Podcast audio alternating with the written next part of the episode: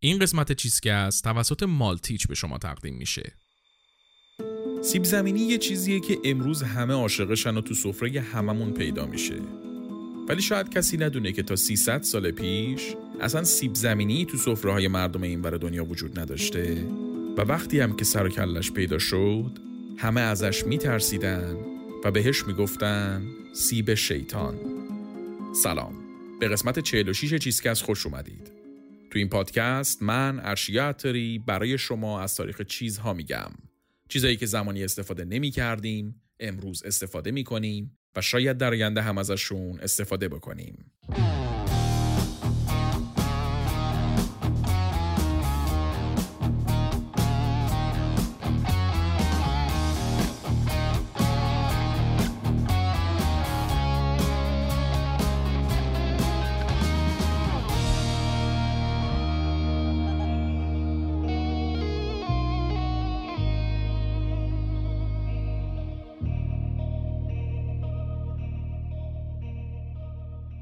تو این قسمت قراره قصه سیب زمینی سرخ کرده رو بگیم. غذایی که امروز یه المان مهم غذاهای فست فودی به حساب میاد و حتی تو بعضی از غذاهای سنتی ایرانی مثل قیمه و کتلت هم جاش دادیم. فصل مشترک تمام غذاهای فست فودی سیب زمینی سرخ کرده است. هر چی که بگیری فرق نداره، کنارشون سیب زمینی هست. و همه هم دوستش دارن، همه هم عاشقشن.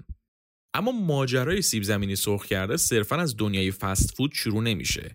حتی از خود سیب زمینی سرخ کرده هم شروع نمیشه. از سیب زمینی شروع میشه. شاید شما الان به خودتون بگید که خب سیب زمینی که دیگه تاریخ نداره، گیاه دیگه، از اولم بوده دیگه. نه خیر، اصلاً از این خبرها نیست. شاید الان سیب زمینی برای ما و باقی کشورهای دنیا یه چیز بدیهی باشه. ولی قدمتش توی آسیا و اروپا با ارفاق کمتر از 300-400 ساله. تو ایران که حتی کمتر. در واقع اصلا پای سیب زمینی به این ور دنیا نرسیده بوده. و اگه یه سری اتفاقات تاریخی نبودن، شاید هیچ وقت سیب زمینی به دست ما نمیرسید که بخوایم سرخش کنیم. و نرسیدن سیب زمینی هم چیز کمی نیستا.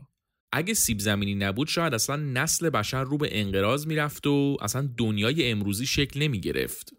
تو این قسمت قرار قشنگ بریم از اول ببینیم که سیب زمینی از کجا اومد، چی شد که جهانی شد، چی جوری دنیا رو نجات داد و چی شد که از دلش سیب زمینی سرخ کرده اومد بیرون. من ارشیا عطاری هستم، تدوین این قسمت رو طنین خاکسا انجام داده، تارا نباتیان کاور اپیزودو طراحی کرده و موسیقی تیتراژ هم کار مودی موسویه.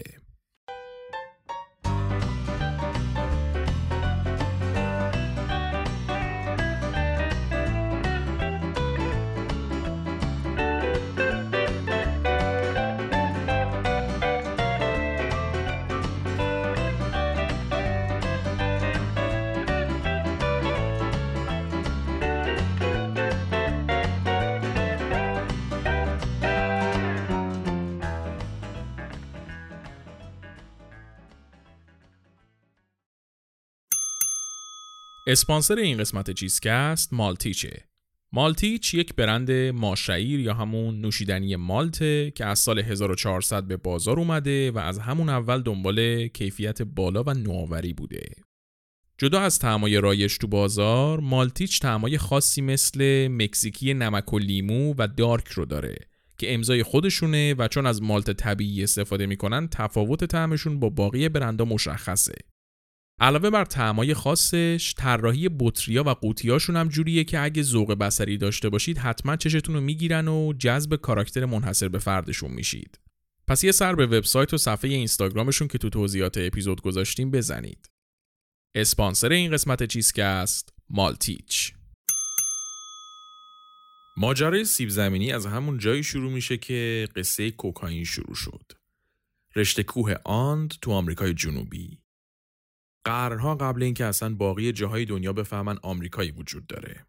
منطقه آند امروز شامل کشورهایی مثل بولیوی و پرو و شیلی و آرژانتین و کلمبیا و باقی کشورهای آمریکای جنوبی میشه. مردم بومی آند از چند هزار سال قبل از میلاد سیب زمینی رو اهلی کرده بودن و کشتش میکردن. و از اونجایی که زمینای اون منطقه کلی پستی بلندیای عجیب غریب داره و هر منطقه هم یه آب و هوا و یه سیستم داره، اینا هم سیب زمینیاشون رو به انواع و اقسام مختلف پرورش میدادن. یعنی بعد از چند هزار سال آزمایش کردن و ور رفتن با گیاه سیب زمینی، بالاخره تونسته بودن کاری کنن که بشه برای هر منطقه با توجه به ویژگی‌های آب و هوایی و خاکش یه نوع سیب زمینی پرورش داد. در نتیجه سیب زمینی شده بود پایه بقای این مردم. تو هر شرایطی میشد پرورشش داد و ازش استفاده کرد. البته فقط سیب زمینی نبود که مختص مردم بومی آمریکا بود دیگه. تو اپیزودهای قبل گفتیم چیزایی مثل ذرت و گوجه فرنگی و شکلات و وانیل و چیلی و تنباکو و کلی چیزای دیگه اصلا تو جاهای دیگه دنیا وجود نداشت و مختص مردم آمریکا بود، مردم بومی آمریکا بود. و چون آمریکا یک منطقه ایزوله‌ای بود و کسی اصلا نمیدونست وجود داره، این محصولا هم پاشون به جاهای دیگه دنیا نرسیده بود. یعنی توی تمام این سالهایی که مردم بومی آمریکا داشتن با سیب زمینی و ذرت شکمشون رو سیر نگه می داشتن، اصلا خبر نداشتن که اونور دنیا تمدنای اولیه شکل گرفتن و مصر و ایران و یونان و رومی وجود داشته و روم سقوط کرده و قرون وسطایی بوده و اروپایی شکل گرفته و هزار جور بالا پایین دیگه اتفاق افتاده. این مردم تو دنیای خودشون بودن. سیب زمینی و گوجه و تنباکوشون رو پرورش میدادن، با طبیعت ارتباط میگرفتن، واسه خداهاشون قربانی میدادن و کلا داشتن برای خودشون زندگیشون رو میکردن. مشکلات زیاد داشتن، ولی تنها مشکلی که نداشتن کمبود غذا و قحطی بود. مشکلی که باقی جاهای دنیا عجیب غریب درگیرش بودن. در واقع بجز اون هلال حاصلخیز که امپراتوری ایران و روم و مصر تو شکل گرفته بودن، باقی جاهای دنیا که بشه اروپا و آسیای شرقی همیشه درگیر قحطی بودن. هوای اروپا به شدت سرد بود، خاکش بد بود، بارون نامنظم بود، طوفان‌های عجیب غریب می اومد و خب همه اینا باعث می شد که تنها منبع غذایی مردم اروپا که غلات باشه از بین بره و در نتیجه قحطی بیاد.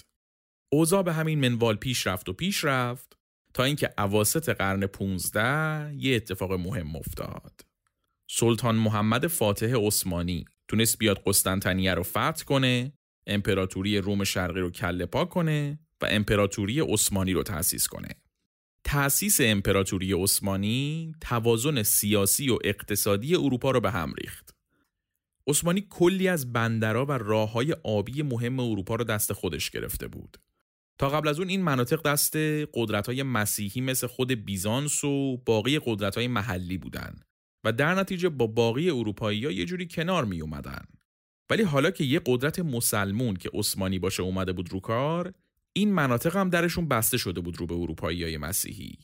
در نتیجه حالا که راه‌های آبی مهم بسته شده بود، اروپایی‌ها مشکل پیدا کرده بودن تو تجارتشون.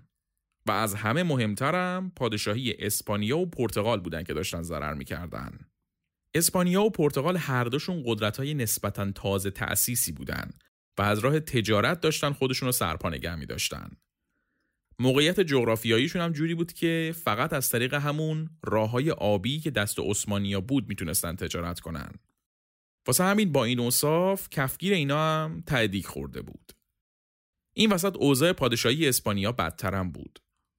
پادشاهی اسپانیا فقط 30 سال قدمت داشت. تا قبلش این منطقه دست 2 تا قدرت اصلی به اسم پادشاهی آراگون و کاستیا بود. اواسط قرن 15 پادشاه آراگون و ملکه کاستیا با هم ازدواج کرده بودند و نتیجه این ازدواج شده بود ترکیب شدن این 2 تا قلمرو و ساخته شدن پادشاهی اسپانیا. و خب همچین پادشاهی تازه تأسیسی همینطوریش کلی چالش داره دیگه، چه برسه به اینکه مسیر تجاریش هم بسته شده باشه. تو همین گیر و دارا اسپانیایی‌ها متوجه میشن که همسایه‌شون که پرتغال باشه شروع کرده کشتی فرستادن اینور اونور دنیا که مسیرهای آبی جدید پیدا کنن. این شده بود که اسپانیا هم منتظر یک فرصتی بود که اونم همین کارو بکنه و هم تجارتش رو سر و سامون بده و هم قدرتش رو تثبیت کنه. حالا همینا رو اینجا نگه داریم. یه دریانورد ایتالیایی هم یه طرف دیگه ی ماجرا بود. اسم اینو خوب بلدید. آقای کریستف کلمب. کریستف کلمب چندین سال بود که میخواست یک سفر دریایی بره به هند شرقی، ولی خب پولش رو نداشت. این شده بود که راه افتاده بود این برانور اروپا که یک اسپانسری پیدا کنه برای این سفر دریاییش.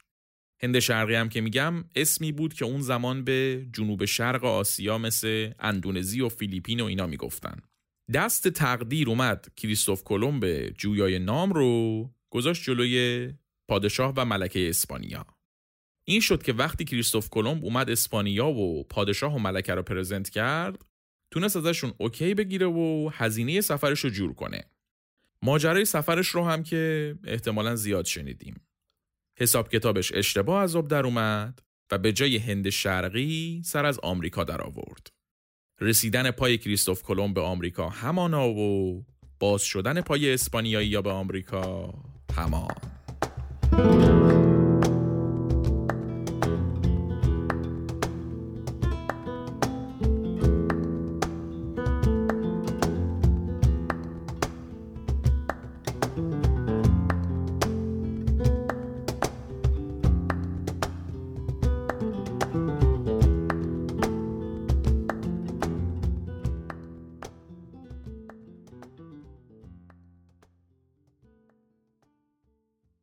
کریستف کلمب اواخر قرن 15 پاش به آمریکا رسید و این دنیای جدید رو به چشم خودش دید.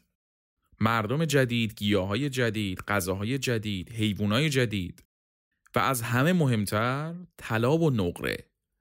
این شد که وقتی با سوغاتیای ناشناختش برگشت اسپانیا و گفت که یه سری زمین جدید پر از طلا و نقره پیدا کرده که صاحب نداره و به عبارتی میشه بالا کشیدشون، پادشاه اسپانیا عنان از کف داد و دستور داد که هر جوری شده برن و این سرزمینای جدید رو بچسبونن به خاک اسپانیا.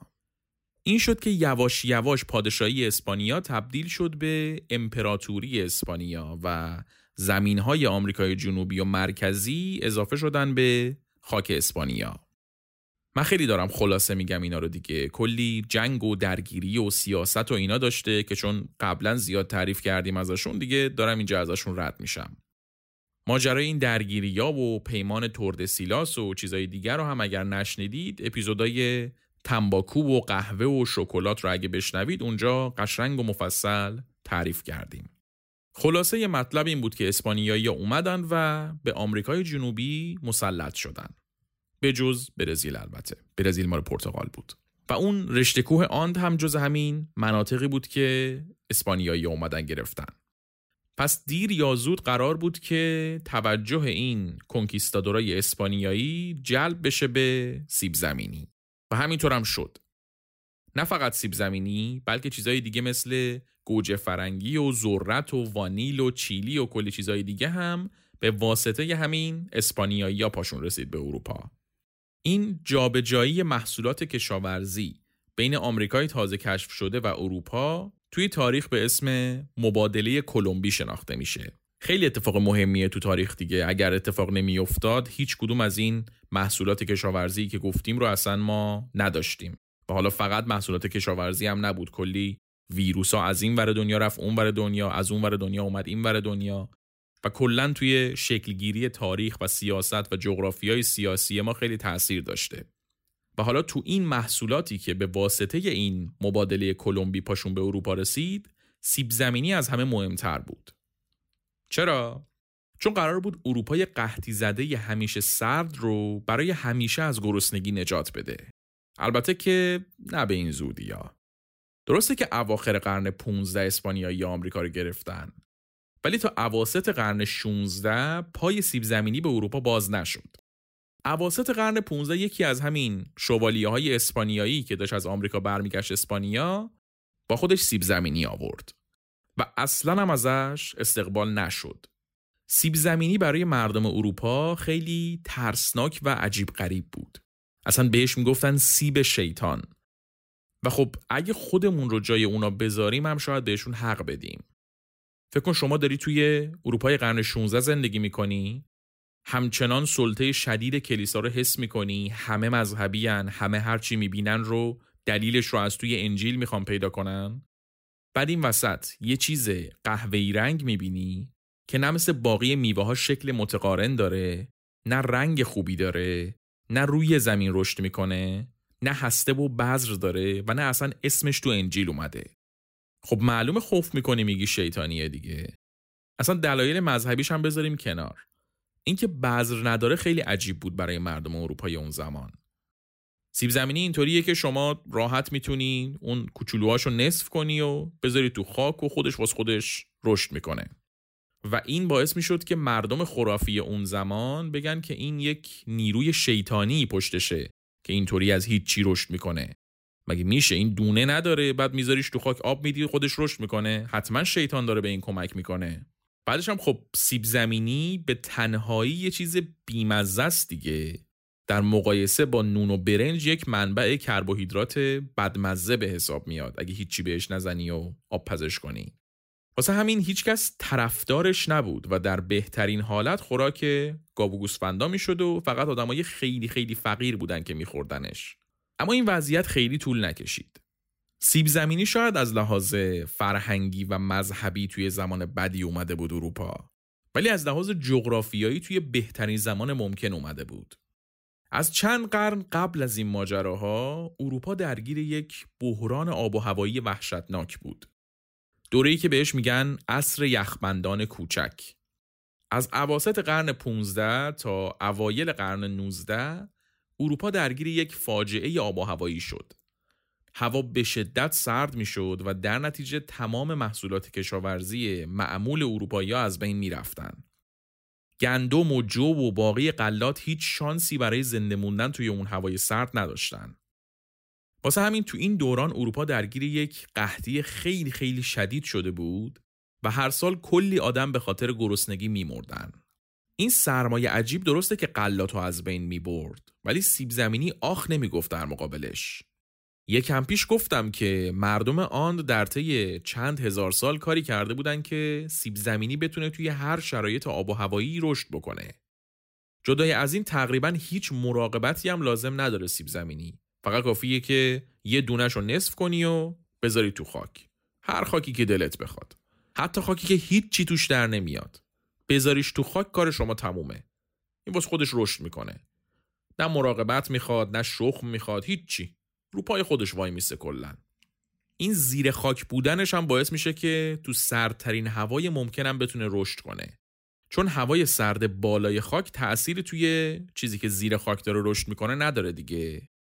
حتی تو شرایط جنگی که اسبای ارتشاب و آتش سوزی‌ها و خرابی‌های جنگی تمام محصولات کشاورزی رو خراب میکنن، سیب زمینی زیر خاک و هیچ بلایی سرش نمیاد.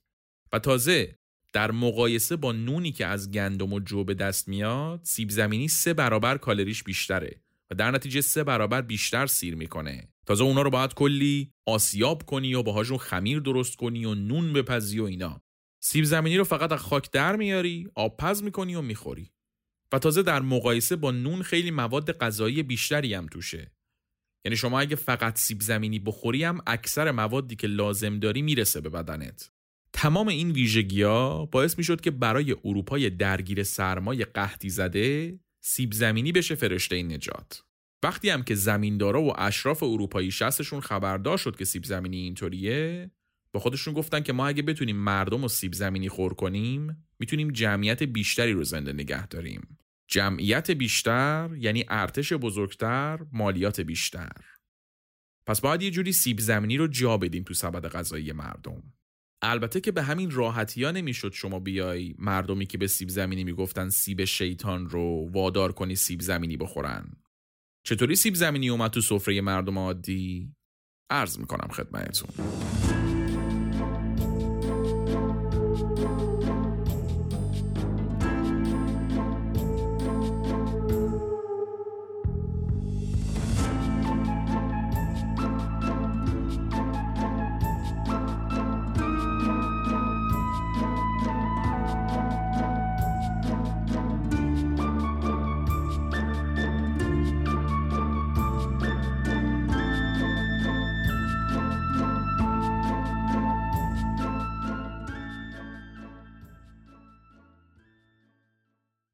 گفتم که پادشاه‌های اروپایی شستشون خبردار شد که میشه با سیب زمینی مردم رو بیشتر زنده نگه داشت و در به در دنبال یک راهی بودن که مردم رو سیب زمینی خور کنن. این وسط جدیتر از همه و موفقتر از همه فردریک کبیر بود. فردریک کبیر پادشاه پروست بود. پروست میشد همون آلمان امروزی. فردریک اواسط قرن 18 قدرت رو توی پروست دستش گرفت و از همون اولم شروع کرد لشکرکشی کردن به این ور اون ور دنیا. یه مشکل جدی هم که از همون اول باهاش روبرو بود سیر کردن شکم سربازا بود. همینطوری غذای ارتش به اون بزرگی به سختی جور میشد. سرما و قحطی هم از این ور شده بود قوز بالا قوز. این شده بود که هر جا میرفتن تمام منابع غذایی رو غارت میکردن. رعیت‌های این مناطقی که غارت می‌شدن که دیگه چیزی برای خوردن نداشتن و هر چی داشتن و نداشته بودن رو سربازا برده بودن، واسه سیر کردن شکمشون مجبور می‌شدن که سیب زمینی بخورن. گفتیم دیگه سیب زمینی پست‌ترین غذای ممکن بود دیگه، فقط به گاو و گوسفندا میدادنش. واسه همین رسما واسه این مردم جنگ زده حکم این رو داشت که داشتن کاویونجه می‌خوردن. اما در کمال تعجب دیدن که چقدر خوب زنده نگهشون داشته و چقدر خوب شکمشون رو سیر کرده. این قضیه گوشای فردریک کبیر رو تیز کرد. دید اینا هر جایی که میرن حمله میکنن و غارت میکنن، مردمشون یه طوری زنده میمونن و از گرسنگی نمیمیرن. این شد که یکم پرسجو کرد و فهمید سیب زمینی پشت قضیه است. و وقتی که فهمید سیب زمینی چقدر خوب میتونه سیر کنه آدما رو، عزمشو جزم کرد که مردم پروس رو سیب زمینی خور کنه. یه ماجرایی رو شروع کرد که به انقلاب سیب زمینی معروفه و با انواع و اقسام روش‌ها سعی کرد که مردمش رو با سیب زمینی آشتی بده. البته که اصلاً کار راحتی نبود. هیچکس مزه سیب زمینی رو دوست نداشت. اون زمینه‌های مذهبی و فرهنگی قبلی هم بودن. در نتیجه هفخان رستمی بود جا انداختن سیب زمینی. قصه ایش اینطوریه که یک سیاستی به خرج داد فردریک کبیر که این قضیه باعث شد مردم پروس سیب زمینی خور بشن. میگن اومد کلی زمین سیب زمینی درست کرد، بعد دور تا دورش رو پر از سرباز و نگهبان کرد. مردم که رد میشدن میدیدن که دور زمینه پر از نگهبان و سرباز و ایناست، با خودشون میگفتن که خب حتما یه چیز ارزشمندی توشه دیگه. این شد که بعد از یه مدت این ممنوعیت ورود مردم به این زمینه باعث شد یک کرمی تو وجودشون بیفته که بیان تو زمینه و ازش دزدی کنن. و سربازا هم دستور مستقیم داشتن از فردریک کبیر که خودشون رو به کوچه علی چپ بزنن و بذارن مردم بیان سیب زمینی بدزدن. این شد که یواش یواش بازار سیاه سیب زمینی را افتاد تو پروس و آدما تمایل پیدا کردن که سیب زمینی بخورن. البته که این ماجرا واقعاً قصه است، سندیت تاریخی چندانی نداره. برای کلی پادشاه دیگه هم عین همین رو تعریف کردن، ولی خب معروف ترینش برای فردریک کبیر بوده و قطعاً انقدرم دموکراتیک و روانشناسانه برخورد نکرده بوده با قضیه دیگه. جنبه داستانی اقداماتش این بوده.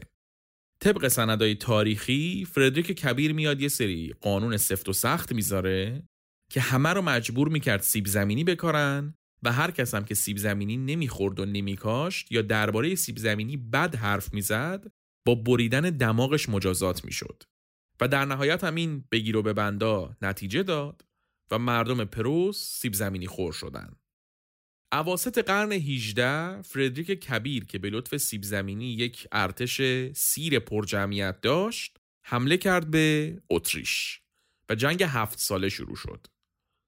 جنگ 7 ساله یکی از جنگ‌های مهم تاریخه، از قدرت گرفتن پروس تا ابرقدرت شدن بریتانیا، انقلاب فرانسه، اینا همشون یه جوری به جنگ 7 ساله وصلن. اما جدا از همه اینا، همه‌گیری سیب زمینی توی اروپا هم از جنگ 7 ساله شروع شد. تو این جنگ یه طرف جنگ پروس بود و طرف دیگه باقی قدرت‌های اروپایی بودن. وقتی هم که شما 7 سال با یه کشوری می جنگی و هی اونا میان تو خاکت و تو میری تو خاکشون، قطعا یه سری مبادلات فرهنگی هم اتفاق می افته دیگه. این شد که به واسطه این جنگ سیب زمینی از پروس به بریتانیا و روسیه و اتریش و فرانسه و باقی جاهای اروپا رسید. معروف ترین مثالش هم مال فرانسه است. تو فرانسه یه آقایی بوده به اسم آنتوان پارمنتیه. این آقای پارمنتیه توی جنگ 7 ساله اسیر میشه.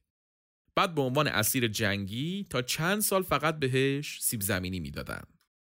بعد خب یه مدتی که میگذره متوجه میشه که سیب زمینی چقدر سیر کننده است و از لحاظ غذایی هم چقدر کامله. این میشه که وقتی آزاد میشه و یک اسم و رسمی هم تو فرانسه پیدا میکنه، همه ی هم و غمش رو میذاره که این سیب زمینی رو جا بندازه بین مردم فرانسه. مهمونیای بزرگ میگرفته، توشون سیب زمینی سرو میکرده، به آدمای معروف سیب زمینی کادو میداده. حتی شاه و ملکه رو قانع میکنه که به عنوان اکسسوری به لباسشون سیب زمینی وصل کنن. این میشه که یواش یواش با اقدامات آدمای اینطوری سیب زمینی توی اروپا جا میفته و جون همه اروپایی‌ها رو نجات میده. از همه بیشتر هم ایرلندی‌ها. مردم ایرلند اون زمان تحت سلطه بریتانیا بودن و به خاطر شرایط آب و هوایی همیشه درگیر قحطی و گرسنگی بودن. این شد که وقتی سیب زمینی بهشون رسید، به چشمشون کشیدنش رو در عرض چند دهه جمعیتشون چندین و چند برابر شد. زاد و ولد زیاد نشد و مرگ و میر کم شد. یا مثلا تو روسیه با اون هوای خیلی خیلی سرد اصلا خیلی جاها به جز سیب زمینی چیزی در نمی اومد. این شد که کلی از مردم روسیه به کمک همین سیب زمینی‌ها تونستن زنده بمونن. همین الان هم روسیه تا حدودی به سیب زمینی معروفه. سیب زمینی رسما باعث شد که مردم اروپا از گرسنگی نمیرن و قدرت‌های اروپایی بتونن به شکلی که امروز هستن برسن. وارد قرن 19 که شدیم، اهمیت سیب زمینی انقدر زیاد شد که حالا دیگه قدرت‌های بزرگ افتاده بودن دنبال این که قدرت بیشتری تو بازار سیب زمینی دستشون بگیرن. ولی سیب زمینی که مثل قهوه یا تنباکو نبود که مختص یه منطقه خاص باشه. همه جا میشد کاشتش. در نتیجه اینا احتیاجی نداشتن که برن یه سرزمینی رو بگیرن که به منابع سیب زمینی دسترسی داشته باشن. و وقتی یه چیزی انقدر راحت کاشتنش و همه میتونن بکارنش، هیچکس قدرت اصلی بازار رو دستش نمیگیره.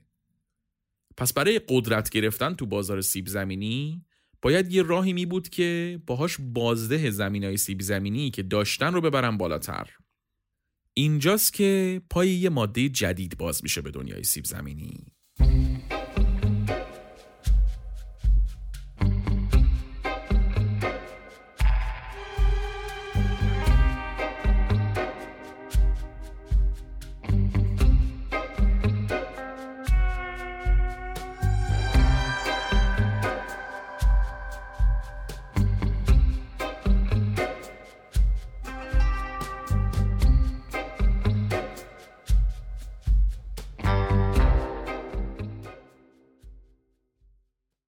سیب زمینی به خودی خود راحت رشد میکنه، اما اگه به خاکش کود هم اضافه کنیم قطعاً بازدهی بیشتری داره دیگه.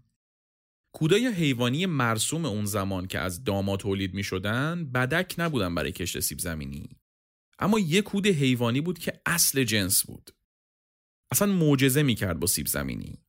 اونم کودی بود که از فضله یک نوع پرنده‌ای به وجود میومد که این پرنده فقط تو همون منطقه رشته‌کوه آند وجود داشت، همون زادگاه سیب زمینی. این پرنده ها میان روی صخره‌های آند کارشون رو میکنن و در طی چند ده سال اینا جمع میشه روی همدیگه و یک کودی میسازه به اسم گوانو. مردم بومی آند از همون اول میدونستن که گوانو برای رشد سیب زمینی خیلی خوبه، واسه همین خیلی اهمیت میدادن بهش. اصلاً کشتن اون پرنده مجازات مرگ داشت توی امپراتوری اینکا. انبارهای بزرگ گوانا داشتن مردم بومی آند. ولی خب اروپایی‌ها خبر نداشتن دیگه. قرن 19 که گفتیم رقابت سر بازار سیب زمینی به وجود اومده بود، گوش تاجرا و حکومت‌های اروپایی و آمریکایی تیز شد و افتادن دنبال گوانو. کشتی بود که میرفت سمت پرو و بولیوی تا گوانو بیاره. حتی سر همین قضیه پرو و آمریکا تا مرز جنگ رفتن، ولی جنگ داخلی آمریکا به وجود اومد و این جنگ گوانو کلاً کنسل شد. اینقدر جدی بود قضیه.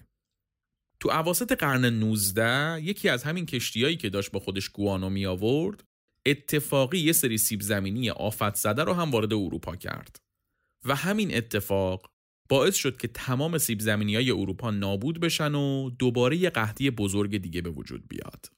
این قحطیه دیگه اوج قضیه بود. همون حکایت هرچی بگندد نمکش میزنند بود رسما.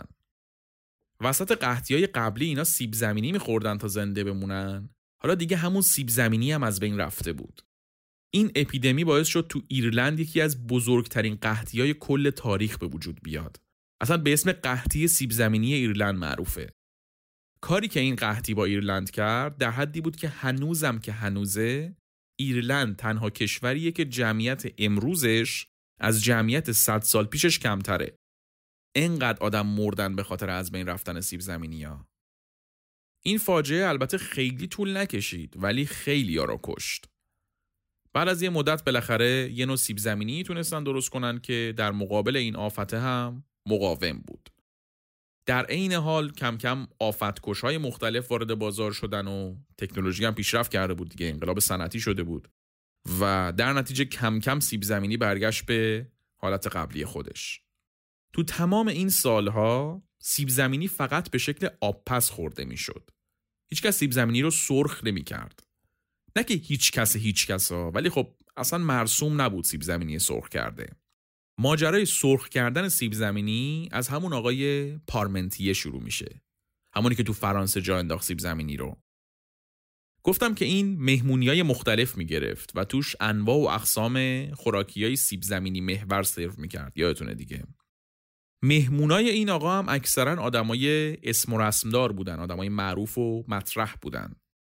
اواسط قرن 18 وقتی که آمریکا درگیر جنگ استقلال از بریتانیا بود، دوتا از بزرگان جنگ‌های استقلال آمریکا، بنجامین فرانکلین و توماس جفرسون، اینا میرن فرانسه که از فرانسه درخواست کمک کنن که تو جنگشون با انگلیس هواشون رو داشته باشه.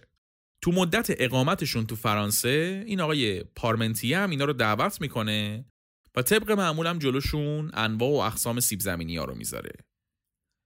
بین این سیب زمینی‌ها هم یک مدل سرخ شده از سیب زمینی بوده.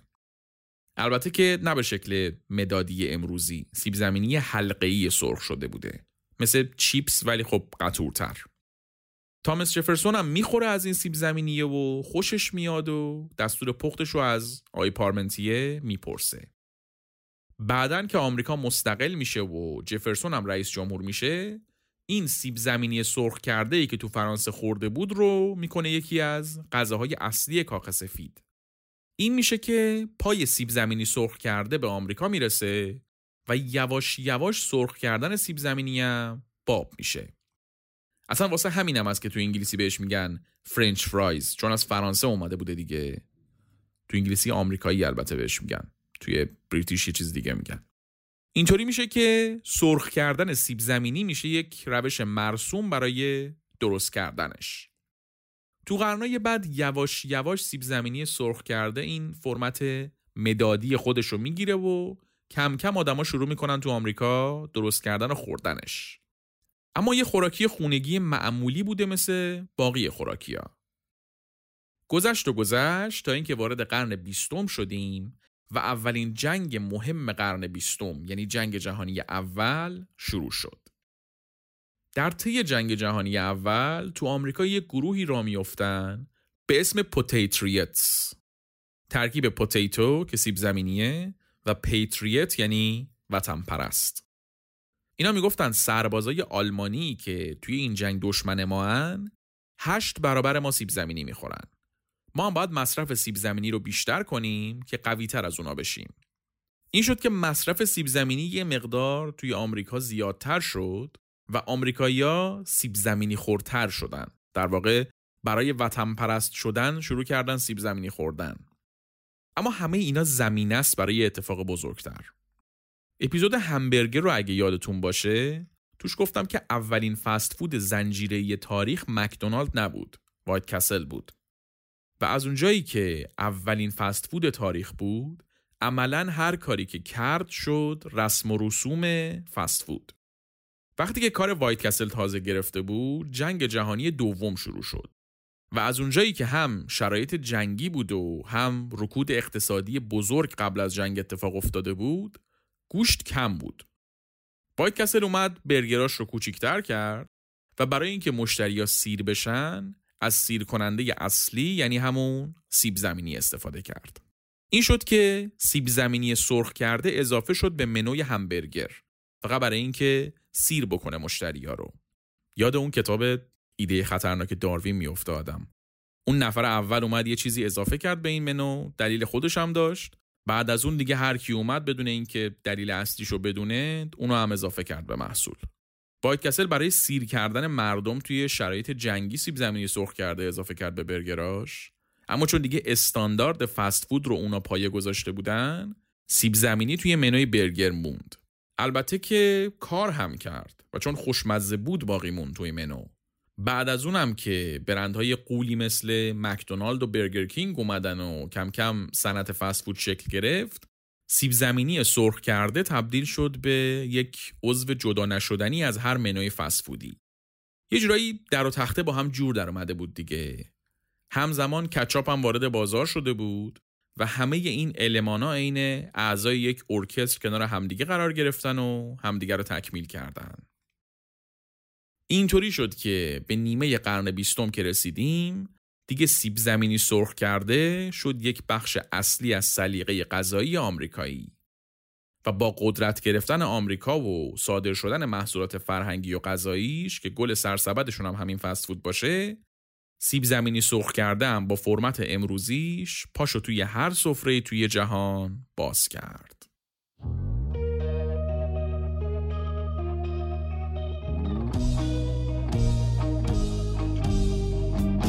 چیزی که شنیدید قسمت 46 چیزکست بود.